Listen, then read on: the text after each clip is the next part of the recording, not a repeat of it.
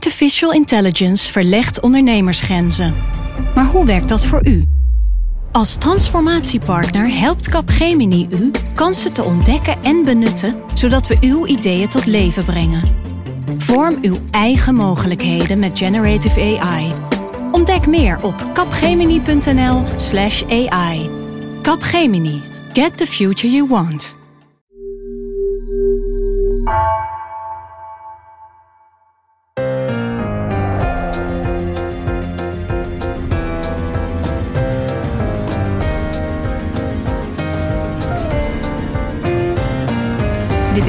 Zaken van NRC. Mijn naam is Lemia Aharwa.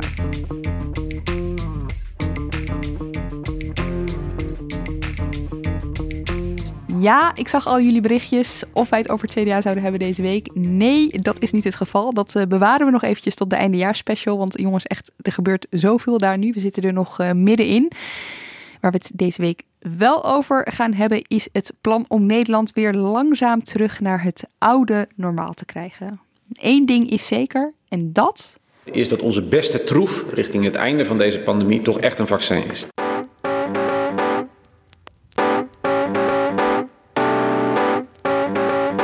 Alleen als u mij vraagt wat is de meest kansrijke troef daarvoor, dan is dat vaccinatie. Dan ben ik ervan overtuigd dat vaccinatie onze beste, beste troef is. En toch is het onze beste troef. Vaccinatie wel onze beste troef is. Het is wel onze beste troef. De beste troef, beste troef die we in handen hebben, beste troef is vaccinatie. Ja, hoe zou je vaccinatie nou eigenlijk kunnen omschrijven als onze beste troef, toch wel? In deze Haagse Zaken bespreken we hoe de vaccinatie van Nederland straks in zijn werk gaat. Je hoort wie straks als eerst gevaccineerd wordt, waar dat besluit op gebaseerd is welke overwegingen daarmee gepaard gaan. En je hoort over de situatie daarna. Hoe moet de samenleving uitzien als een gedeelte van Nederland gevaccineerd is en een ander deel nog niet? Of dat niet wil bijvoorbeeld. En dat doe ik met bij mij in de studio Pim van den Dol. Uh, Pim, we hebben je natuurlijk hier vaak aan tafel als het gaat over corona, het probleem, zal ik maar even zeggen. Mhm. Nu eindelijk ook over de oplossing. Ja, klopt. Ik uh, probeer me al een paar weken in de vaccinatiestrategie van het kabinet te verdiepen. En uh, nou ja, of het allemaal goed gaat komen. Ook aan tafel Mark Liefse Adriaanse. Mark, jij hebt je verdiept in de ethische kant van het vaccineren. Ja, klopt. Um, ik denk dat dit de eerste keer is dat we in Nederland natuurlijk met zo'n acuut, grootschalig ethisch probleem te maken hebben. En dat roept heel veel ethische vragen op die in Nederland um, niet heel veel gesteld worden, heb ik het idee. Maar waar je wel heel erg over kunt discussiëren en over kunt nadenken. En dat gaan we straks volgens mij ook doen. Zeker, zeker. Laten we even beginnen bij het begin, want uh, er wordt vol smart al een hele tijd gewacht op het vaccin. Nu is het er bijna, maar voor de duidelijkheid, Pim, het gaat er niet alleen om één. Nee, dat klopt. Het kabinet is al maanden geleden binnen Europa gaan onderhandelen uh, met verschillende uh, farmaceuten en universiteiten die bezig zijn met de ontwikkeling van coronavaccins. En uh, Nederland liep daar ook uh, best wel in voorop. Uh, Hugo de Jonge heeft in eerste instantie met een aantal andere Europese landen, Duitsland, Frankrijk en Italië, een soort alliantie gevormd. Die landen zijn de onderhandelingen begonnen en inmiddels zijn er met zes fabrikanten al afspraken gemaakt over dat als de vaccins die in ontwikkeling zijn ook worden goedgekeurd, dat Nederland en de andere lidstaten van de EU die dan sowieso krijgen. Uh, dus die contracten zijn bijna allemaal al gesloten. Maar dat zijn er dus zes. Want we horen natuurlijk allemaal over dat uh, Pfizer-vaccin. Dat, daar gaat het veel over. Dat is ook het eerste vaccin dat Nederland binnen zal komen. Dan is er dat Moderna-vaccin, uh, Oxford. Maar jij noemt er nog drie. Er zijn er dus nog drie andere. Er is er ook nog een van Janssen. Die Amerikaanse bedrijf dat onder andere in Nederland produceert. En CureVac en Sanofi zijn nog de twee andere waar we ook al bestellingen hebben staan. En als jij zegt Nederland zat in zo'n kopgroep, uh, uiteindelijk zijn we natuurlijk ook onderdeel van Europa.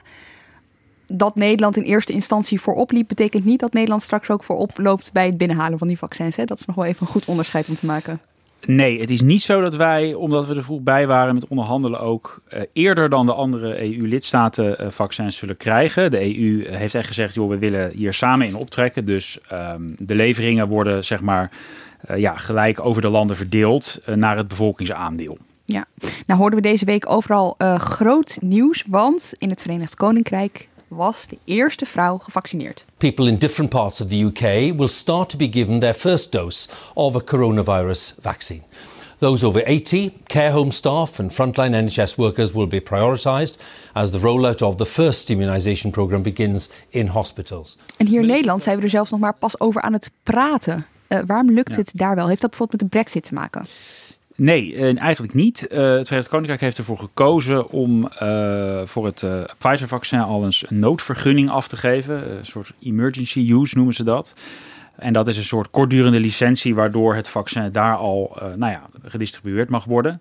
Maar eh, de EU, de landen in de EU, hebben ervoor gekozen om dat niet te doen. En om eerst de volledige beoordeling eh, door het Europees eh, Medicijnagentschap te laten plaatsvinden.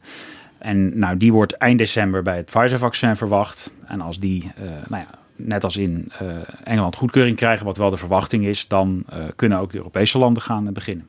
Dus dat Engelse vaccin is zeg maar wel goedgekeurd, alleen niet door het EMA goedgekeurd. Moet ik het zo zien? Nee, klopt. Het is door een eigen toezichthouder goedgekeurd. Oké. Hey, en dat goedkeuren, hè, op basis, want we hebben de, die EMA, die horen we heel vaak. Dus die, die, die Europese club die vaccins goed gaat keuren. Op basis waarvan doen ze dat?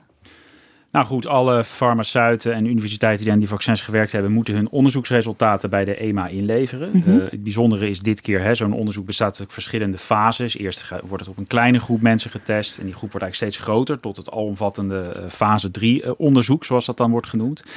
Nou, en al die data die worden aangeleverd uh, bij de EMA. Uh, dat is de afgelopen maanden ook al gebeurd. Dus de beoordeling vond eigenlijk al plaats uh, terwijl het onderzoek nog bezig was. Ja, en uit al die data, dan wordt er nu gekeken van, goh, is het allemaal veilig? Zijn er ook eh, bijwerkingen? Uh, ja, dat soort dingen. En, en natuurlijk is een, is een veel gehoord argument nu van mensen die twijfelen van het gaat wel heel snel. Het gaat, de, de, normaal duurt het jaren hoor je dan en nu gaat het wel heel snel. Valt daar iets, zit daar logica in? Nou, het klopt dat het heel erg snel gaat. Uh, zo snel is het inderdaad nog nooit gebeurd. Alleen uh, iedereen bezweert elke keer wel, en dat klopt volgens mij ook gewoon, dat de, de eisen waaraan de vaccins moeten voldoen, dat zijn precies dezelfde zoals, ja, zoals altijd. Dus uh, er wordt heel veel tempo gemaakt, maar het is even veilig. Ja, wat voor mij er ook maar uitmaakt, is dat een aantal van deze vaccins eigenlijk al in ontwikkeling waren. Dus het zijn geen vaccins die in maart ineens, of dat in maart ineens wetenschappers dachten van, joh, uh, hoe moeten we een vaccin gaan opbouwen? Um, het vaccin van uh, Moderna is in één weekend in elkaar gezet. Het weekend van 13 januari toen de genetische samenstelling van dit virus net door de Chinezen bekendgemaakt was. En toen eigenlijk iedereen wereldwijd nog. Ja, ik bedoel, het, dit begon een beetje te spelen, maar we hadden geen idee wat op ons afkwam. En ze konden dat doen omdat zij al heel veel onderzoek hadden gedaan naar um, uh, vaccins voor coronavirussen. Een deel van de vaccins die nu in ontwikkeling zijn, komen voort uit onderzoek dat is gedaan naar vaccins voor SARS uit 2003. De RNA-methode uh, waar het Pfizer-vaccin mee werkt, is een methode die al jaren in ontwikkeling was. Dus eigenlijk de basis voor deze vaccins lag er vaak al. Het is alleen een beetje aangepast op uh, het virus dat nu rondgaat. En dat is eigenlijk trouwens ook een hele hoopvolle ontwikkeling natuurlijk. Hè? Dat, het zou best kunnen dat in de toekomst um, vaccins sneller um, ontwikkeld kunnen gaan worden. Juist omdat er fundamenteel onderzoek plaatsvindt. En er gaan nu ook stemmen op die zeggen... eigenlijk moeten we coronavaccins op dezelfde manier gaan ontwikkelen als griepvaccins. Dus elk jaar denken we na... wat zal in het komende jaar uh, waarschijnlijk de dominante variant worden van influenza. Nou, en op basis daarvan wordt een griepvaccin oh ja. verstrekt dat zou je misschien ook kunnen gaan doen met coronavirus. Omdat de samenstelling daarvan vaak een beetje ja, op elkaar lijkt. Ja. En dan hoef je het laatste werk eigenlijk nog maar te doen op het moment dat het gaat spelen. Dus het zou best kunnen dat als we in de toekomst met dit soort virusuitbraken te maken hebben, wat zal gebeuren, de vaccinontwikkeling nog sneller zal zijn dan dit jaar en dat het ook even veilig zal zijn. En, en die zes vaccins die je net noemde, Pim, liggen die nu allemaal voor bij het EMA? Nee, nog niet allemaal. Nee, okay. nee. een aantal is, zit in de beoordeling, uh, een aantal ook nog niet. En, die hopen wel de komende maanden allemaal uh, hun data aan de EMA op te sturen voor goedkeuring. En, en wanneer is de verwachting dat er wel goedkeuring komt over degenen die het al wel hebben voorgelegd? Nou, voor uh, Pfizer verwachten we dus in Europa 29 december een besluit. Moderna geloof ik een paar weken later, half januari. En de datum voor bijvoorbeeld uh, het Oxford-vaccin van AstraZeneca, dat is nog niet bekend. Maar ze hopen volgens mij ook in januari al. Oké, okay, dus daar wachten we dan op. Laten we ons eventjes richten op het Pfizer-vaccin. Omdat dat dus het, het, het, het, uh, hoe, hoe zeggen we, dat kunnen we al bijna eerste, aanraken. Ja. Dat is gewoon het eerste. Kun je ons meenemen? Het EMA keurt dat vaccin dan straks hopelijk goed. Wat gaat er dan gebeuren? Nou, volgens mij moet de Europese Commissie dan officieel nog ook het vaccin toelaten op de Europese markt. Maar dat besluit wordt geloof ik een dag later of binnen een paar dagen verwacht. Uh, dus, dus de verwachting is nu dat begin januari, na oud en nieuw, uh, Pfizer uh, zijn vaccins kan gaan verspreiden over alle EU-lidstaten die bestellingen hebben gedaan. Vanuit België, want daar ja, staat de fabriek. ze hebben volgens mij twee gigantische fabrieken wereldwijd. eentje inderdaad in het Belgische Puurs en ook eentje in de Verenigde Staten. Dus ja, vanuit uh, de Belgische fabriek gaan de, de vrachtwagens uh, rijden. Zoals afgelopen week de vrachtwagens al gingen rijden voor uh, de vaccins die al naar Engeland gingen. Dit is trouwens ook hoe, ze, hoe Hugo de Jong op die 4 januari is gekomen. Hè. Daar is deze week best wat om te doen geweest. Ja. Van, hè, hoe kwam Hugo de Jong nou bij 4 januari en heeft hij zich weer, heeft hij weer een soort stip op de horizon gezet die hij niet waar kan maken. VWS is vorige week maandagavond heel laat geïnformeerd door het EMA dat zij verwachten op 29 december een besluit te nemen. Nou, als we ervan uitgaan dat het goedgekeurd wordt, dan hebben ze bij VWS geredeneerd. Dan heb je uh, één of twee dagen nodig voor het toelatingsbesluit komt van de commissie. Dan heb je oud jaar. Dan is het 1 januari. Dan is het weekend. En dan kom je uit op de week van 4 januari. En dat is heel vaak geïnterpreteerd als zijn de 4 januari eerste worden de eerste arm. bejaarden ja. geprikt. Ja. Maar het, hij had het echt over de week van 4 januari. En dat is ja, hoe ze daar opgekomen zijn. Gewoon lekker optimistisch. En maar het is overigens, dat is wel een beetje dezelfde tijdsplanning als het VK. Hè? Dus het VK heeft vorige week goedgekeurd. Bijna een week later zijn ze begonnen met prikken. Ja, ik wil net vragen. Er is natuurlijk vergelijkend materiaal. Canada komende Ja. week Oh, waarschijnlijk. De Verenigde Staten. Dus je ziet overal dat het is niet Hugo de Jonge die heeft bedacht... binnen een week kunnen we gaan prikken. Dat is echt wel internationaal de, de tijdsplanning. En als die eh, vrachtwagens gaan rijden, want dat is, een, dat is een treffend beeld, dus laten we daar even bij houden. Die, gaan, die rijden dan Nederland in en dan gaan ze naar een geheim locatie. Hè? Ja, ze rijden dan naar uh, een plek waar het RIVM uh, in eerste instantie de vaccins uh, opslaat. inderdaad, een geheime locatie. Waarom? We weten niet Waarom is dat precies waar, waar, waar dat is. Nou, dat heeft met de veiligheid te maken. Het RIVM zei een paar weken geleden al van ja, wij maken ons echt zorgen dat vanwege de grote weerstand onder sommige activisten, ook tegen antivaxers, hè, tegen de vaccins. Uh, ja, dat, dat, dat, dat de plekken waar de vaccins liggen opgeslagen wel eens doelwit zouden kunnen worden van vandalisme, uh, als dat bekend wordt. Maar en sowieso, hè, het is natuurlijk, ja, het zijn spullen waarvan je natuurlijk ook niet wil dat ze gestolen worden, bijvoorbeeld. Dus het is ook logisch dat ze goed, goed worden beveiligd. En, en, en dan? Want dan liggen ze dus ergens op een geheime locatie in Nederland uh, zwaar beveiligd. En dan uh, de, de, volgende dag, uh, 5 januari, eventjes in het, meest, in het meest gunstige geval, dan begint het. Hoe? Nou ja, uh, hoe precies, dat is nog niet helemaal duidelijk. Maar daar worden de contouren wel langzaam duidelijk van. Maar de, het RIVM gaat ze inderdaad vanaf die locatie dan distribueren over Nederland. Ja, naar alle plekken waar vanaf dat moment of een week later, dat hangt even af van de precieze planning, uh, het vaccineren ook echt kan gaan beginnen. Er is wel uh, een probleem, vooral met dat Pfizer-vaccin. En dat is dat het op een bepaalde manier opgeslagen moet worden. En dat het ook uh, beperkt houdbaar is. Ja, om het Pfizer-vaccin langdurig te kunnen bewaren, moet je het opslaan bij temperaturen van rond de min 70, min 80 graden. In speciale vrieskoelkasten, nou ja, daar, die heb je niet zomaar even overal staan. zeker niet bijvoorbeeld in de verpleeghuizen, locaties waar het kabinet graag had willen beginnen met vaccineren. Dus daarom eh, heeft het kabinet en het RIVM hebben geconcludeerd... nou, het is beter om dat vaccin toch op grotere locaties, uh, naar grotere locaties te brengen. Zodat je daar zeg maar, in een paar dagen tijd grotere groepen mensen kunt, kunt gaan inenten. Dat, is, uh, dat lijkt logistiek gezien makkelijker en logischer bij, bij dit vaccin. Voor andere vaccins geldt weer dat die bijvoorbeeld gewoon in de koelkast straks bewaard kunnen worden... En da uh, daarom is bijvoorbeeld gezegd, nou dan is het logischer om bijvoorbeeld dat tweede vaccin wat eraan komt van Moderna, daar geldt dat voor, om dat bijvoorbeeld uh, naar de verpleeghuizen zelf te brengen om weer de bewoners te gaan inenten. Dus zo wordt er echt nagedacht welk vaccin past bij welke, ja. Maar dan is ook nog de vraag natuurlijk welk vaccin voor wie het beste werkt. Uh, bijvoorbeeld ja. het Pfizer-vaccin. De, de eerste vrouw die het kreeg in het Verenigd Koninkrijk was 90. De oudste deelnemer aan de onderzoeken, aan de trials, was 89. Het lijkt erop dat Pfizer ook goed werkt bij ouderen. Het zou kunnen dat er vaccins gaan zijn die minder goed werken bij ouderen. Dus het is nog best een soort speltheoretische puzzel hoe je de komende maanden welk vaccin waar kunt gaan uitrollen en wie je daar op welk moment mee kunt gaan prikken. Omdat er nog best veel onduidelijkheid is welk effect welk vaccin op welke groep heeft. Um, ik kan me voorstellen dat er hier ook mensen naar zullen luisteren die zullen zeggen: en dit is de reden waarom ik mij, waarom ik het ingewikkeld vind om me nu meteen te gaan vaccineren, want dus er is blijkbaar Zeker. heel veel over onduidelijk. Maar, maar die duidelijkheid komt bijvoorbeeld wel uit die, uit die onderzoeken straks. Ik denk dat, dat daaruit zal blijken uh, welk vaccin goed werkt. Kijk, er zijn natuurlijk best wat cru gezegd. Je moet hopen dat de vrouw die nu in Engeland is gevaccineerd... niet binnen een week overlijdt aan ouderdom. Er gaan nu groepen gevaccineerd worden... die grotere stervenskans hebben, überhaupt. Ze zijn heel oud, ze zijn kwetsbaar, ze zitten niet voor niets in een verpleeghuis. En wat best iets om over na te denken is dat het zou kunnen dat de komende tijd mensen die gevaccineerd zijn overlijden. Want oude mensen die in verpleeghuizen wonen, hebben een grotere sterfskans. Dat heeft 99,9% niks te maken met het vaccin. Maar het kan wel het beeld gaan beïnvloeden. Mhm. Er zijn voorbeelden van de Mexicaanse griep. Waarbij een 16-jarig meisje in 2009 het Mexicaanse griepvaccin kreeg. Binnen een week overleed. En dat was voor de antivaxbeweging een soort van het bewijs dat dit een heel gevaarlijk vaccin was. Wat bleek, dat wist het meisje niet, de familie wist het niet, artsen wisten het niet. Het meisje had meerdere eh, ernstige tumoren. Was hoe dan ook op hele korte termijn overleden. En die familie is inmiddels ook een hele campagne geworden om haar niet een soort van antivax voorbeeld te laten zijn. Zuid-Korea dit jaar, het griepvaccin, het normale griepvaccin, eh, die campagne is daar stopgezet nadat mensen overleden nadat ze het griepvaccin hadden gekregen. Er bleek geen enkel verband te zijn met het vaccin, maar het heeft er wel toe geleid dat er wat argwaan ontstond over de werking van het vaccin. Dat het toen stopgezet is om nog eens goed naar die cijfers te kijken, ja, dat, eh, voor mij is dat, eh, leidt dat tot meer vertrouwen in zo'n vaccin en in het vaccinatieprogramma. Alleen het is dus wel goed om te bedenken dat dit de komende tijd wel... Er kunnen voorbeelden gaan komen van...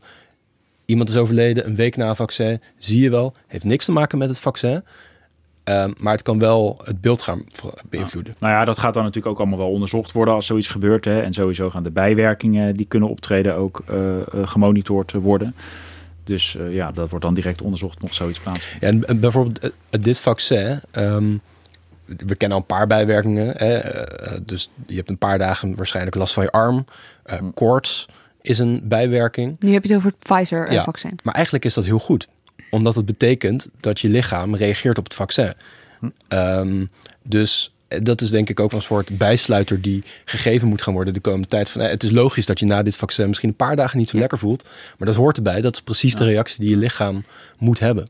Wat wel interessant is, want jij beschrijft nu, hè, Pim, hoe in eerste instantie de bewoners van verpleeghuizen ingeënt zouden worden. En nu is, gaat het om het zorgpersoneel. Dat is een redelijk korte tijd eigenlijk gebeurd, die, eh, die beslissing. Dat heeft dus te maken gewoon met het vaccin en waar dat wel of niet, eh, hoe lang houdbaar blijft.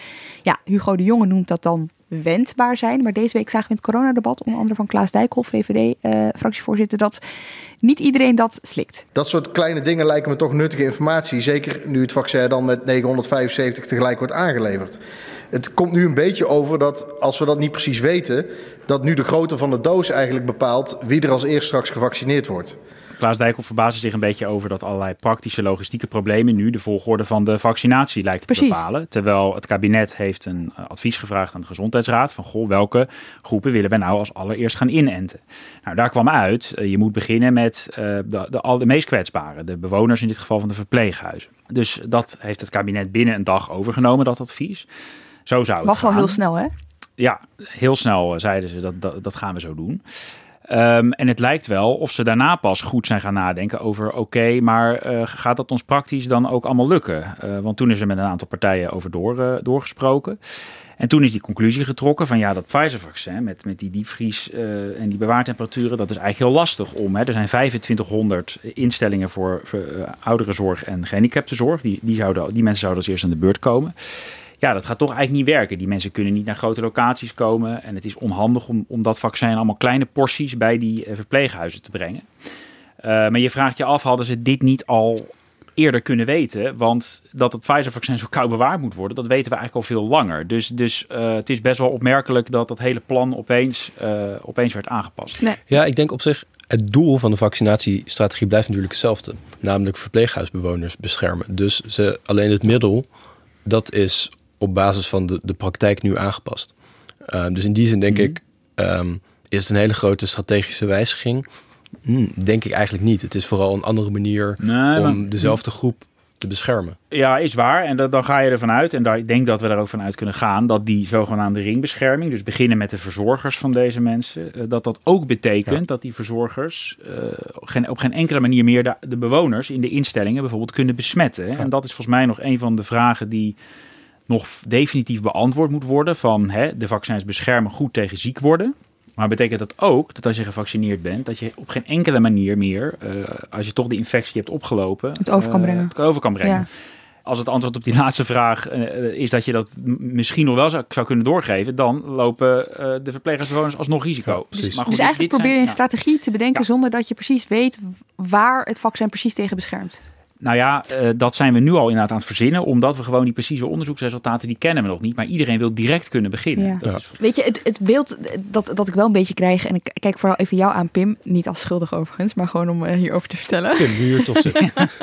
even antwoording afleggen. Um, wij spraken natuurlijk niet zo lang geleden Hugo de Jonge voor de krant. Toen vroegen we hem naar grotere locaties. Mm. Um, sporthallen bijvoorbeeld, weet je wel. Worden die al gereserveerd om op grote schaal mensen te kunnen uh, inenten? Dat was niet nodig, zei hij toen. En dat klonk toen best wel stellig. En nu horen we hem in dat coronadebat zeggen... ja, uh, we moeten toch op zoek naar andere locaties... om zorgpersoneel te kunnen inenten. Dat roept een beetje het beeld op van zoeken. Ja, nou, maar Hugo de Jonge had op het moment van ons interview nog helemaal in zijn hoofd... dat eerst de verpleeghuisbewoners, dan de mensen in de gehandicapte instellingen... Uh, dan eventueel nog andere kwetsbare groepen via de huisarts. Hij zat nog helemaal in met het idee dat een massalere vaccinatie op locatie, waarbij de GGD ook zou gaan helpen, waar zorgverleners dus nu naar die locatie moeten komen, dat dat inderdaad pas maanden later nodig zou zijn. Maar ja, door die keuze om nu juist voor, eerst voor die zorgverleners te gaan, moet het opeens ook weer anders georganiseerd worden. Maar ja, het geeft inderdaad wel aan dat Hugo de Jong een paar weken geleden uh, echt nog dacht dat uh, hij geen grotere locaties nodig had en de GGD nog niet nodig had. Geeft wel weer aan hoe, hoe erg VWS ook toch ja, misschien nog geen goed plan had liggen en aan het improviseren is nu weer van uh, oké, het moet toch weer anders. Ja, het gaat. Mijn algemeen indruk van VWS en ook de GGD de afgelopen, nou, inmiddels bijna twaalf maanden, is dat het heel veel stapsgewijs gaat. Dus het is stapje voor stapje en je doet een stap vooruit en dan kijk je om je heen wat zou de volgende stap moeten zijn. In plaats van dat er echt, uh, dat je eigenlijk opnieuw naar de tekentafel gaat, bijvoorbeeld in de zomer. Je weet dat er vaccins gaan komen, je weet nog niet precies wat ze gaan doen, je weet nog niet hoeveel precies, wanneer, et cetera. Maar dat je dan al verschillende logistieke strategieën bedenkt om dit vaccin uh, aan de mensen, uh, of ja, uh, te verdelen, in te gaan enten. Maar ja, we horen net um, tegelijkertijd dat als je dat probeert, we, we, concluderen hier net aan tafel dat dat eigenlijk niet helemaal kan, omdat je gewoon te weinig weet. Ja, ja. maar goed, je, je, kan natuurlijk wel al bedenken dat je op een zeker moment die locaties nodig gaat hebben, dat je de mensen nodig gaat hebben en dat er een mogelijkheid is, gezien de onzekere precieze werking van de vaccins op de doelgroepen, dat je daarvan zal moeten afwijken. Um, dat je eigenlijk meer doet dan dat je denkt dat nodig precies. is. Want dat is altijd, dat is mijn idee de afgelopen maanden geweest. Van waarom is het net genoeg en niet omdat, meer? Omdat dat is hoe de Nederlandse zorg georganiseerd is. Ja. En dat zie je dus steeds. Nederland heeft, nou wat zijn het er? 1100 IC-bedden normaal gesproken, 1200 ongeveer. Mm -hmm. En dat is in normale tijden genoeg. En extra bedden betekent lege bedden. En lege bedden betekent eigenlijk uh, ja, geldverspilling. Ja. Dus de Nederlandse zorg is heel erg georganiseerd op... Um, eigenlijk economische principes. Hè. Je wilt geen geld verspillen. Dus doe je alles wat net voldoende is. Het is een stelsel met heel weinig uh, vlees aan het bot. Maar wel altijd voldoende om in normale tijden mm. door te kunnen gaan. En dat zie je denk ik nu ook bij, bij, bij, dat heb je de afgelopen maanden denk ik ook gezien bij, bij testen, bij contactonderzoek. Dat er nooit echt enorm opgeschaald is vanuit, van, om vooruit te denken. Dus uiteindelijk gebeurt het wel. Hè? Ik bedoel, uiteindelijk hebben we nu 130.000 uh, tests die per dag uitgevoerd kunnen worden. Maar het gaat steeds stapje voor stapje voor stapje. In plaats van dat er aan het begin wordt gedacht, we gaan naar uh, zo'n punt toewerken. Ja, en daardoor zie je ook dat andere uh, actoren, zeg maar, in dit spel. Uh, stakeholders. Stakeholders, ja, in dit spel. Ik noem dat het spel, het is natuurlijk helemaal geen spel. bijvoorbeeld de Landelijke Huisartsvereniging, weet je, hun reactie op die datum van uh, de, waar Hugo de Jonge ja. toen mee kwam, die 4 januari, was best wel tekenend. Laten we even luisteren in Nieuwsuur. Ik werd gebeld vijf minuutjes voordat Hugo de Jonge het zei, minister de Jonge op de televisie. Oké, okay, er was van tevoren geen overleg geweest met nee, de huisartsenvereniging? Die datum die was uh, voor mij nieuw, 4 ja. januari. Wat ja. dacht u toen u dat hoorde? Nou, ik dacht 4 januari is hartstikke mooi, prima. Maar wat ik een beetje jammer vond, is dat hij eigenlijk niet aangaf daarbij dat dat niet voor alle Nederlanders in één keer zal gaan gelden. Dit is Ella Kalsbeek hè, van de Landelijke Huisartsenvereniging. Die wilde vooraf overleg. Ja, kijk, waar VWS volgens mij steeds tegenaan loopt deze crisis, is dat het een ministerie is met heel weinig macht over de zorg. Dus het is een ministerie dat regels maakt, dat wetten schrijft, uh, maar de uitvoering vindt elders plaats. Het is anders dan bijvoorbeeld minister Grapperhaus, die als er een probleem is bij de politie, dan heeft hij maandelijks overleg met de politietop, met alle verantwoordelijken. En daar kan die, kan die sturen. Dat is bij VWS heel anders. De jongen heeft formeel vrij weinig te zeggen over de GGD'en. Omdat het allemaal regionaal georganiseerde verbanden zijn. Ja, maar en, en, tegelijkertijd, dat is natuurlijk zo. Hè, en dat is al vaker deze crisis de analyse geweest van dat is een uh, dat, dat werkt tegen ons. Maar heeft hij zelf natuurlijk ook gezegd. Ja, hij heeft in het interview nog gezegd. Maar wat toch heel opmerkelijk hieraan is, vind ik, wat, wat die mevrouw van de huisartsen zei. En wat je ook afgelopen week weer de GGD'en hoorde zeggen. Van, in plaats van dat nou alle partijen een soort van klaarstaan om, hè, als het nodig is, direct begin januari te beginnen. Of zich te, daarop voor te bereiden uh, ja, zit iedereen meer een beetje af te wachten. En dus te denken, de huisartsen en de GGD dachten... ja, maar wij komen pas uh, over een paar maanden aan de beurt. Uh, terwijl nu, nu ja. blijkt het anders te zijn en, en schiet de. GGD in de paniek. Het is allemaal zo, ja, afwachten. Maar ook... Um, wat ik heel verwonderlijk vind en blijf vinden over de GGD... is dat zij vorige week zeiden dat ze pas in de zomer... een rol voor zichzelf zagen bij het massaal vaccineren. We hebben deze week allemaal de overzichtjes gezien van hoeveel vaccins er in het voorjaar beschikbaar gaan komen. Dat zijn geen hele nieuwe overzichten. Die prognoses die lagen er ook al. Dan zie je dat er waarschijnlijk, als alles goed loopt, in het voorjaar wellicht dat 12 miljoen vaccins beschikbaar zijn. Of mensen gevaccineerd zouden kunnen worden. Dat is echt, ik bedoel, dat is zoveel meer dan de normale griepprikcampagnes. Dus juist daarin had de GGD ook al wel kunnen voorzien ja. dat zij op een zeker moment in het ja. voorjaar al aan zet zouden zijn. Nee, in dat interview dat wij met de jongen uh, hadden, zei dus het is te decentraal geregisseerd. Weet je wel, hij begon al en dat voelde eigenlijk ook wel een beetje als indekken alvast voor wat er straks komen gaat. Maar hij zei, we hebben de hele crisis moeten uh, improviseren. Het ontbreekt op alle fronten aan de mogelijkheid om centrale regie te voeren. Ja. Um, maar dan zou je juist toch nu verwachten dat, dat als dat al eerder in de crisis misging, dat VWS dat bij die vaccinatiecampagne veel strakker zou organiseren. En, en die partijen gewoon zelf zou aansturen. In plaats van wat de jongen deze week ook weer in het Kamerdebat zei. Ja, het is aan de uitvoeringsorganisaties. Ja.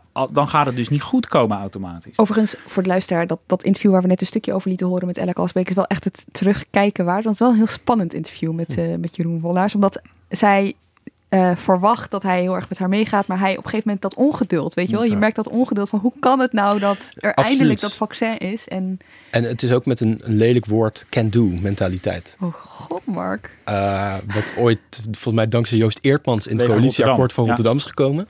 Waarvan akte. Um, maar kijk, dat Pfizer-vaccin, ja, het is waar dat, het, dat, het, dat huisartsen geen vriezer hebben staan voor min 80. Maar zoals Pim net ook zei, je hebt na ontdooiing vijf dagen. Dus huur een sporthal. Uh, nou, ik bedoel, daar is ook wel echt iets mee, mee te doen natuurlijk. Kijk, de Kamer maakt hier zich ook uh, zorgen over. En, en deze week, uh, ik had er net al eventjes met jullie over, was dat coronadebat. Uh, even luisteren naar Lodewijk Asscher, PvdA-leider. En zijn, ja, zijn zorgen over hoe het tot nu toe gaat. In het antwoord van de minister klinkt hetzelfde Nederlandse exceptionalisme door dat we eerder hebben gehoord. En wij hebben hier een veel fijnmaziger systeem. Uh, waarmee we een, een structuur hebben die, die, die domme Duitsers die hebben dat niet. Die moesten iets loms optuigen. Dat is dezelfde argumentatie waarom wij niet, zoals de Denen, massaal gingen testen. Want we hadden dat fijnmazige, typisch Nederlandse, hoogkwalitatieve systeem. Alleen het kon het niet aan. De opdracht was te groot. Daar zit de zorg van de Kamer. Ik vind het wel een hele interessante opmerking. Want ik moest daar inderdaad ook aan denken toen de jongen zei fijnmazig netwerk. Toen dacht ik, ah, dat is letterlijk wat we in februari zeiden over ons fantastische fijnmazige stelsel van infectieziektebestrijding. En daarmee bedoel je, toen was het idee ook een beetje van dit, dit gaat ons niet overkomen wat in Precies, China want wij zijn ja. Nederland, we zijn de beste van de wereld. Iedereen in de wereld kijkt jaloers naar ons systeem ja. van kleinschalige, regionale, zeer gespecialiseerde ziekenhuislaboratoria. Uh, we hebben goede GGD's, wat ook allemaal waar is. Maar die stelsels bleken niet in staat om de pandemie buiten de deur te houden op de manier waarop waarvan we dat misschien verwacht hadden.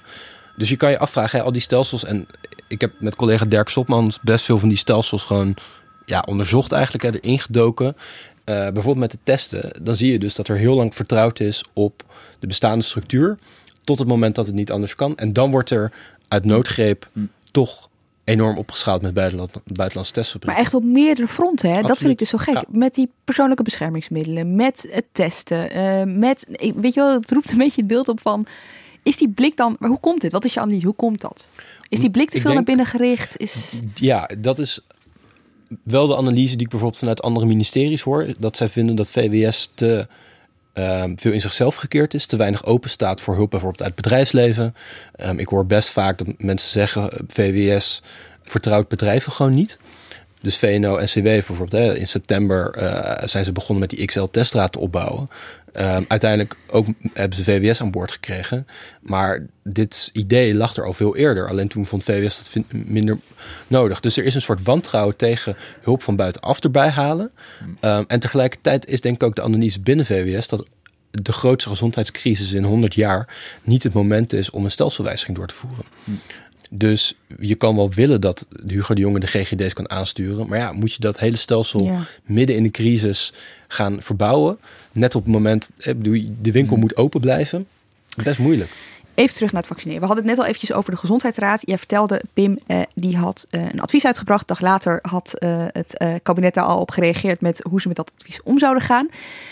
En die adviezen, want het waren er eigenlijk meerdere die, waar eh, de gezondheidsraad mee kwam, die gaan over iets heel belangrijks, namelijk wat de volgorde is waarop gevaccineerd wordt. Hoe, hoe komt zo'n beslissing tot stand? Nou ja, de Gezondheidsraad is dus gevraagd om uh, te kijken van wat is nou, hè, wat zijn nou de, de, de, de, medische, maar ook de ethische afwegingen die je, uh, die je daarbij laat meespelen. Voor mm -hmm. welke groepen dan eigenlijk ja, als eerste zou je kunnen zeggen recht hebben op het vaccin. Hè? Want het is niet zo dit keer dat de hele bevolking in één keer uh, gevaccineerd kan worden. Nee, we krijgen alle vaccins in fases geleverd. Dus er ontstaat uh, direct een situatie van schaarste. Dus je moet kiezen. Je moet bepaalde groepen voorrang geven. Nou, de Gezondheidsraad moest de vraag beantwoorden: wat is nou ja, fair en eerlijk eigenlijk uh, om, op dat, uh, om dat vlak te doen? En wat waren, waar kwamen zij mee? Zij kwamen met verschillende scenario's. Ja, ze ja. zeggen eigenlijk dat, dat de vaccinatiecampagne kan drie doelen hebben. Dat kan zijn dat je sterfte wilt voortkomen. Het kan zijn dat je de verspreiding wilt tegengaan. Of dat je maatschappelijke ontwrichting wil voorkomen. Uh, en maatschappelijke ontwrichting betekent bijvoorbeeld dat er zoveel docenten ziek zijn dat het onderwijs niet meer door kan gaan. Dat de politie de straat niet meer op kan. En uiteindelijk geeft hij het advies voor sterfte voorkomen. Dus dat, dat je moet prikken om sterfte te voorkomen. En dat doe je uiteindelijk, uh, is dan de analyse door de groep die het, het meest overlijdt aan corona, 80-plussers. Um, voorrang te geven. Twee derde van de Nederlandse coronadoden was ouder dan 80 jaar. Um, ja. Dus daar komt uh, ja, die analyse ja. uit. Dus dat is eigenlijk volgens mij het principe van het redden van zoveel mogelijk levens. Uh, dat is dan hè, uh, het principe waarmee, waarmee je werkt. de, de Gezondheidsraad zei er nu ook nog wel bij dat voor hun speelde nog mee om tot dit advies te komen. Dat we nu ook in een fase zitten van de epidemie waarbij het aantal besmettingen ook heel erg hoog is. dus zij zeiden ja, als, het, hè, als dat nu zo hoog is en er zoveel mensen ook kunnen overlijden of in het ziekenhuis kunnen belanden dan is het ook logisch en rechtvaardig om uh, eerst die meest, voor die meest kwetsbare groepen te gaan. Zij zeiden bijvoorbeeld van als we nou nu heel weinig besmettingen hadden gehad, dat was ook wel interessant aan het advies, dan had je misschien, uh, dan was het misschien eerlijker of te overwegen geweest om juist met de jonge groepen te beginnen, die vooral het virus verspreiden. Uh, hè, dan is het minder oneerlijk om die schaarse vaccins eerst aan jongeren te geven. Maar het is nog wel even goed om ja. uit te leggen, want omdat het zo snel is gegaan. Dat advies lag er. De volgende dag had het kabinet al een, een, een keuze gemaakt. Om het even zo, zo te eigenlijk al. Ja, precies. Wij kwamen toen met die notitie inderdaad. Ja. Dat, het, dat het daarvoor al op tafel uh, had gelegen. Het roept wel een beetje de vraag. Of, of eigenlijk is het geen vraag meer. Het is wel belangrijk om nog even te benadrukken. Het is dus wel een politieke keuze geweest. Om te kiezen uit die verschillende scenario's. En te zeggen, hier hmm. kiezen wij voor. Ja. Zeker, ja. En je ziet, um, in Amerika vindt nu bijvoorbeeld een debat plaats. Ook onder virologen of niet bijvoorbeeld essential workers voorrang moeten krijgen in plaats van verpleeghuisbewoners. Dus uh, binnen het Amerikaanse uh, RIVM, het CDC, is een debat gaande waar een aanzienlijk deel van de betrokkenen zegt: begin met docenten en politieagenten uh, en zorgverleners. Want dat zijn mensen die je hard, het heel hard nodig hebt. Er zit ook een bepaalde wederkerigheid in. En dit zijn groepen die een belangrijke rol hebben gehad ook in de bestrijding van de, van, van de pandemie. En mensen die je ja, gewoon nodig hebt om uh, de samenleving draaiende te houden. Het is ook een vraag, wat, wat vind je rechtvaardig? Welke groep wil je als eerst de geneugde van een vaccin laten uh, of, of, geven? Nee, want heel veel mensen vinden het natuurlijk denk ik heel eerlijk dat de meest kwetsbare mensen, die het meest risico dus lopen om hieraan te overlijden, dat die uh, een, het vaccin als eerste mm -hmm. krijgen. Ik dat heel veel mensen het daar vanuit gevoelsmatig ook best wel mee eens zijn. Maar het probleem van deze crisis is natuurlijk dat die zo erg de samenleving en de maatschappij ontwricht. Dat je je kan afvragen van ja, uh, hè, is het vanuit het belang van de samenleving niet ook beter om te kijken hoe kunnen we misschien zorgen dat die verspreiding zo snel mogelijk stopt. Nou, of uh, ja. dat, maar je zou ook kunnen zeggen, eh, als het gaat om de rechtvaardigheid van een vaccin. Je kunt kijken naar acute sterfte. die je daarmee voorkomt. Je kunt Hm. kijken naar eh, levensjaren die je bespaart of gezonde levensjaren die je bespaart. Het eh, sterfte voorkomen, eh, dus dan is het logisch. Je begint met de 80-plussers Mhm. en vervolgens de 70-plussers en dan de 60-plussers. Want hoe ouder, hoe groter de kans om te overlijden. Als je levensjaren wilt besparen, dan is dat ook nog een vrij logische strategie. Want eh, een 75-jarige die heeft misschien nog 10 jaar te leven, die, eh, ja, eh, die gun je dus een vaccin. Gezonde levensjaren, dan kom je al ongeveer in de categorie 55 plus. Met grote verschillen tussen eh, opleidingsniveau. Een laag opgeleide witte man heeft minder gezonde levensjaren dan hoog opgeleide witte man. Dus als je dan de keuze moet maken wie je wilt vaccineren en je wilt gezonde levensjaren redden, dan moet je dus bij die laag opgeleide witte man beginnen. Je zou daarom ook kunnen zeggen, als je het hebt over kwetsbaren, begin bij eh, mensen in kwetsbare wijken. In arme wijken. Mensen met eh, eh, grotere gezondheidsproblemen. Die dus een groter ook risico lopen. grotere risico's om heel erg ziek te worden of te overlijden aan corona. Ehm, mensen die vaak ook ehm, zwaar geraakt zijn door de crisis. Hè? Dus dat is niet zozeer de medische noodzaak, maar misschien wel een zekere niet-medische, materiële, immateriële eh, belangen die daarbij horen. Je kan kijken naar of de vraag opwerpen: hoe rechtvaardig is het als een 80-jarige in een verpleeghuis eerder gevaccineerd wordt dan een 40-jarige met COPD, die misschien al een heel jaar binnen zit? Maar worden deze, zeg maar, worden deze vragen... Ik, ik mis de discussie hierover. Ja, Wordt die gevoerd? nee, niet echt. Pim? Nee, in de politiek dus niet echt. Nee, kijk, Maar maatschappelijk ook niet echt, toch? Nou, nou, nee, ja, die, die over dat advies van de gezondheidsraad eh, zijn wel wat opiniestukken verschenen, maar eh, het is niet zo dat hier eh, met name gewoon geen groot politiek debat over als je, is geweest. Als Nee. je, als je zeg maar door je oogharen, door je wimperharen naar het hele gebeuren kijkt, dan lijkt het wel alsof, het- alsof het, het advies van de gezondheidsraad is wat het kabinet nu uitvoert, dat- zonder dat- dat, dat- er zo is het ook. opties op tafel Ja, lagen. En ja. wat ik hier ook fascinerend aan vind, is dat het beleid tot nu toe steeds gericht is geweest op de zorg ontlasten. En dat nu Ja. het doel van het vaccineren dus eigenlijk over iets anders gaat. Ja, zeker. Want de groep die nu als eerste gevaccineerd wordt, is een groep die bijna nooit het ziekenhuis haalt. Ehm, verpleeghuisbewoners die overlijden aan corona, die doen dat in het verpleeghuis, niet in het ziekenhuis.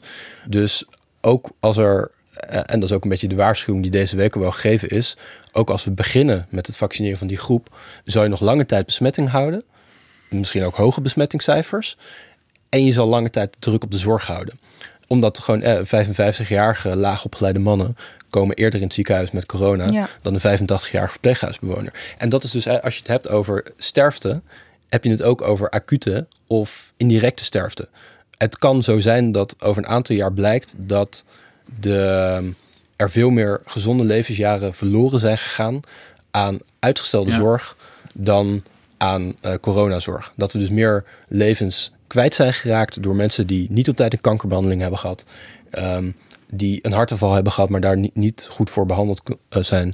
Dan dat er levens gered zijn aan, eh, door corona. Dan is dus ook de vraag, als we nu hebben over sterfte voorkomen, dan hebben we het dus eigenlijk over het voorkomen van acute sterfte aan acute corona. En minder over de indirecte sterfte die de komende jaren waarschijnlijk zal plaatsvinden door die uitgestelde zorg. Maar de Kamer vindt dit ook wel, of de politiek aan zich vindt dit ook wel een heel moeilijk onderwerp. Want jij schreef eh, echt, nou ja, het lijkt inmiddels jaren geleden, maar het is maanden geleden, over eh, het zwarte scenario op de IC's. Hè? Dat was Ah, ja. eh, toen eventjes leek alsof het aantal IC-bedden gewoon niet toereikend zou zijn voor het aantal patiënten. Daar is toen ook nauwelijks over gedebatteerd. Eh, nee, dat klopt. Eh, er is toen ook een groep ethici die heeft eh, gestudeerd op... Goh, stel je hebt echt nog maar hè, het laatste bed en je hebt twee patiënten. Wie, wie krijgt dan dat bed? Dat is dan dat, dat horrorscenario. En die mensen durfden bijvoorbeeld wel te zeggen... ja, in zo'n situatie moet je jongere mensen... dat ging dan met leeftijdsgroepen... eh, moet je wel voorrang geven, bijvoorbeeld boven oudere mensen die nog even gezond zijn, maar meer levensjaren achter de rug eh, hebben gehad. Maar dat was bijvoorbeeld wel iets waar de politiek toen overigens wel op aansloeg, waarvan ze gelijk zeiden: nee, dat mag allemaal niet en dat is allemaal leeftijdsdiscriminatie. Maar verder over die, die moeilijke ethische afwegingen daarbij is het eigenlijk in de Tweede Kamer niet echt gegaan. Men vindt deze onderwerpen zo gevoelig of zo Ja. eh, dat men er liever niet over praat. Maar dat, ik snap dat ergens ook wel. Ik bedoel, wat, wat wij nu hier doen is een hele interessante gedachteoefening. Maar wij nemen uiteindelijk niet het besluit wie zal sterven en wie kan leven. En dat is uiteindelijk natuurlijk wel wat de jongen, de politiek, et cetera, doet met zo'n advies over wie als eerst, of het besluit wie als eerst gevaccineerd kan worden. Als het gaat, eh, dan ik vind het een, een vrij normale of hele begrijpelijke reactie dat je zegt, ja, natuurlijk willen we als eerste willen we sterfte, acute sterfte voorkomen. Hè. Er heeft een enorm drama plaatsgevonden in verpleeghuizen. Vindt op dit moment ook nog plaats. Hè, waar, je hebt het over het sterftepercentage boven de 80 van die, die, die bijna ebola benaderen. Dus de richting de 30 procent. Dat is enorm. Um, ik kan me dan best voorstellen dat je geen zin hebt in gedachte-experimenten en al te moeilijke rechtvaardigheidsdiscussies. Maar toch hoop je toch dat dat wel gebeurt. Dat het, dat het, Ja. dat, dat, het, dat, ook al is het zo moeilijk, dat het wel gebeurt. Dat het onderbouwd is wat we aan het doen zijn. Nou ja, ik, ik, zeker. Maar er is natuurlijk ook een onderbouwing. Namelijk het, het ethische idee dat we een schaars goed hebben. Namelijk het vaccin. Dat levens redt. En dat je dus de groep die als eerste, of die de grootste kans heeft om te sterven, ehm, dat schaarse goed wilt geven. Dat, ik bedoel, dat is de onderbouwing. En ik, ik vind dat best een begrijpelijke onderbouwing. Ehm, ik zeg ook niet dat die verkeerd is. Ik zeg alleen, er zijn ook meerdere ehm, Denkrichtingen. denkrichtingen en principes en ehm, ideeën over wat rechtvaardig is om met dit vaccin te gaan doen. Of met vaccins te gaan doen. heel banaal iets, maar ehm, de meeste kiezers zijn ook hele oude mensen. Hè, relatief veel ouderen. Eh, ja, je ziet gewoon in de politiek altijd dat die hè, partijen willen ouderen liever niet voor het hoofd stoten of tegen zich in het harnas jagen. Dat, dat speelt hier ook misschien nog wel een beetje mee. Ja, ik, ja misschien. Kijk, ik denk dat, dat, het, dat het, het trauma van de verpleeghuizen heel erg meespeelt. Daar heeft gewoon een, echt een, drama plaatsgevonden de- dit jaar. En kijk, we kunnen hier de gedachteoefening houden. Is het rechtvaardiger dat... Of is het rechtvaardig bijvoorbeeld dat iemand die aan het einde van zijn leven zit... ehm, dat het nog uitgerekt wordt met dit vaccin... dan wanneer jongeren wiens leven dit jaar enorm stilgevallen is... die daar mentale problemen van ondervinden... die daar ontwikkelingsproblemen van ondervinden... dat die hun leven nog niet direct kunnen gaan or- opstarten... wetende dat zij dus nog hè, 60, 70 gezonde levensjaren moeten hebben... moeten kunnen floreren, Ja. et cetera. Maar ja, Ja, of die vitale beroepen waar je het net over had. Ja. Weet je wel, dat is natuurlijk ook, weet je, als je een samenleving ontwricht op het moment dat agenten, leraren, verpleegsters Ja. eh, er, niet, er niet naar hun werk kunnen komen omdat Ja. ze ziek zijn, weet je wel, moet je dat dan als eerste gaan. Ja, maar goed, dat, die situatie is in Nederland natuurlijk ni- niet echt, hè? Eh, Hoezo? ehm, omdat de scholen zijn nog open. De politie kan de straat nog op. Dus die maatschappelijke ontwrichting vindt op dit moment nog niet echt plaats. Kijk, wanneer we op eh, tienduizenden besmettingen per dag zouden zitten... waardoor het, maatschappelijke, waardoor het normale maatschappelijke leven echt stilgevallen is... waardoor de scholen niet meer open kunnen... waardoor de ziekenhuizen gewoon enorme problemen hebben met... met, met eh, of gewoon dicht moeten omdat ze geen personeel meer hebben... omdat de politie de straat niet meer op kan... dan zou dat een veel logischere strategie zijn, denk ik. Uiteindelijk, het woord schaarste kwam net eventjes eh, voorbij. Weet je, dit zijn natuurlijk allemaal keuzes die gemaakt moeten worden omdat we gewoon niet genoeg hebben om iedereen in één keer te vaccineren. Mhm. Hoeveel heeft Nederland, kun, kun je daar iets meer over vertellen, eh, Pim? Hoeveel hebben we er uiteindelijk en hoeveel hebben we er in eerste instantie? Ja, daar zijn, ik heb hier heel veel cijfers op mijn blaadje Nou. staan. Maar uiteindelijk hebben wij maar liefst 50,9 miljoen coronavaccins nu in bestelling staan. Nou, daar kunnen we best even mee vooruit. Ja, maar ze komen natuurlijk allemaal in, in, in plukjes. eh, En beetje bij beetje, stap voor stap, zou Hugo de Jonge zeggen. Eh, en dat, dat, dat loopt helemaal door, zie ik hier, tot eh derde kwartaal van volgend jaar. Maar interessanter is natuurlijk hoe snel komen de eerste en hoeveel. Eh, En welke. En, en welke, precies.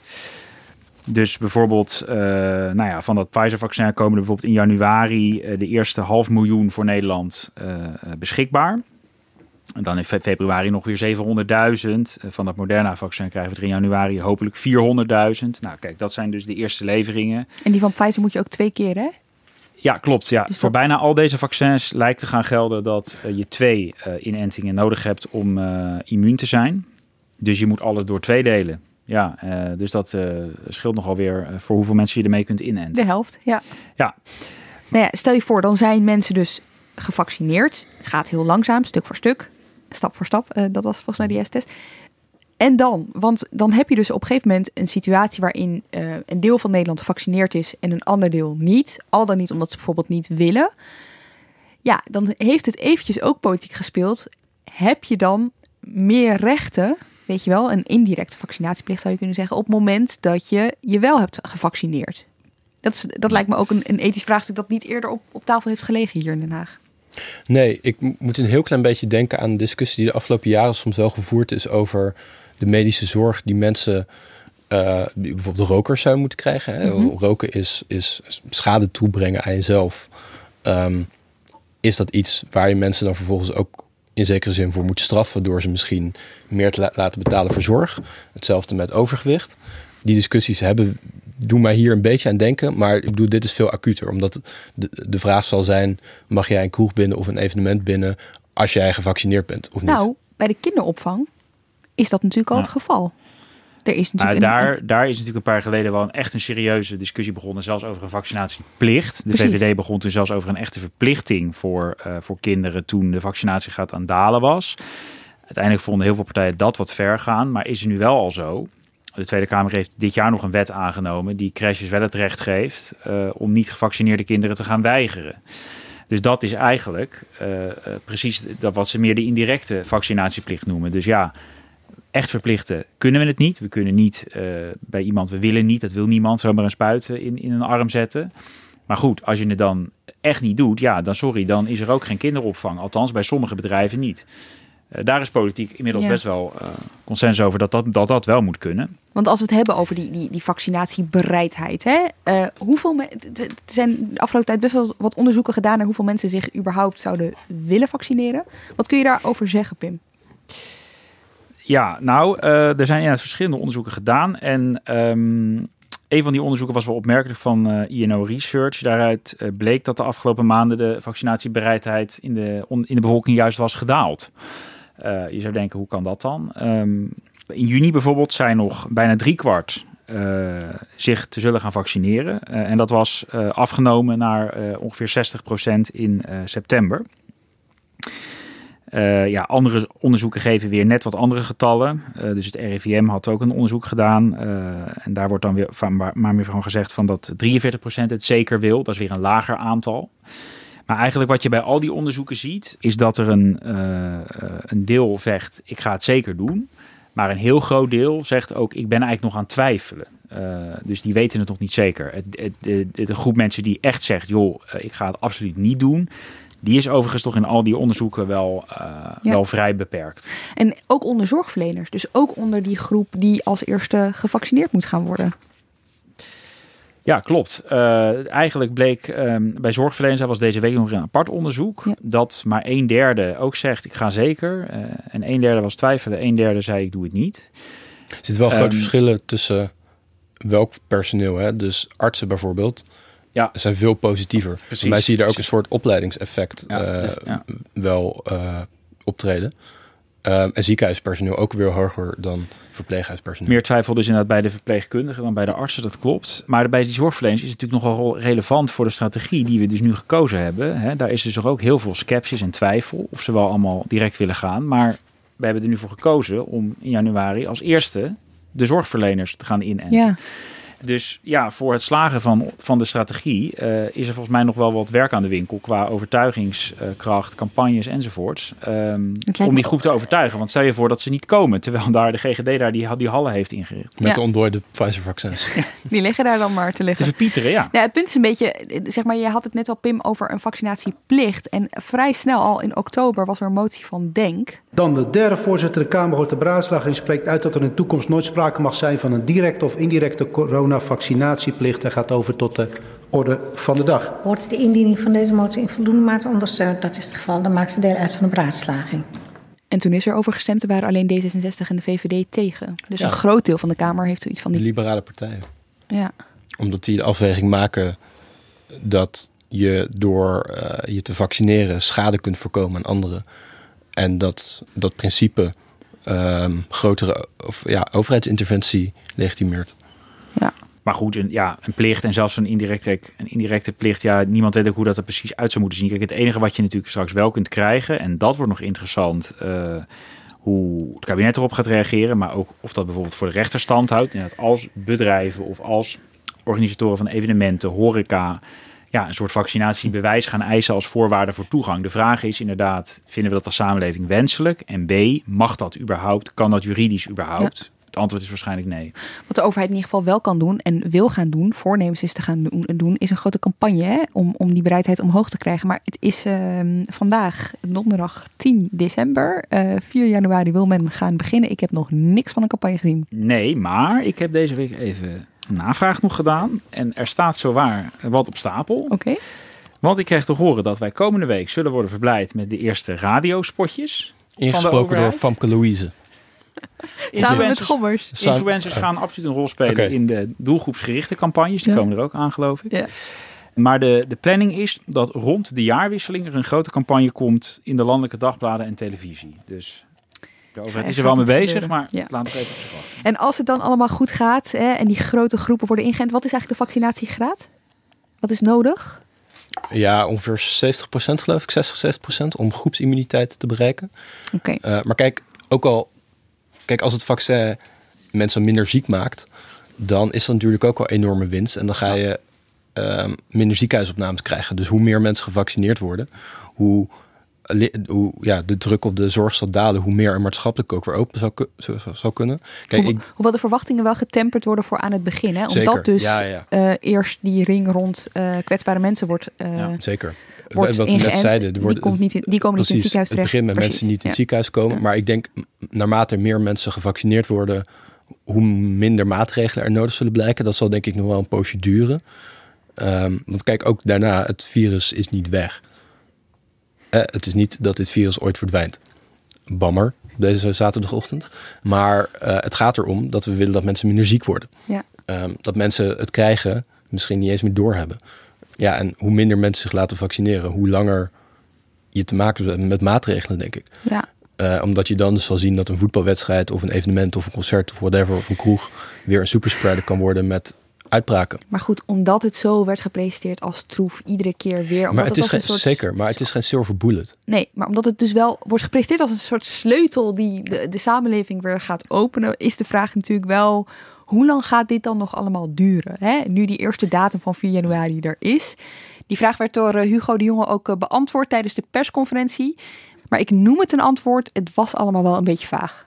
Tegelijkertijd moeten we waken voor een we zijn er bijna stemming. Want we zijn nog wel even onderweg voordat we allemaal zijn ingeënt. En een vaccin zorgt ervoor dat we niet ziek worden.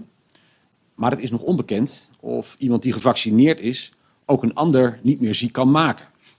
Kortom, de maatregelen, daar zitten we nog wel even aan vast. Maar als de meest kwetsbaren en de mensen die voor hen zorgen zijn beschermd, dan zijn we al een heel eind.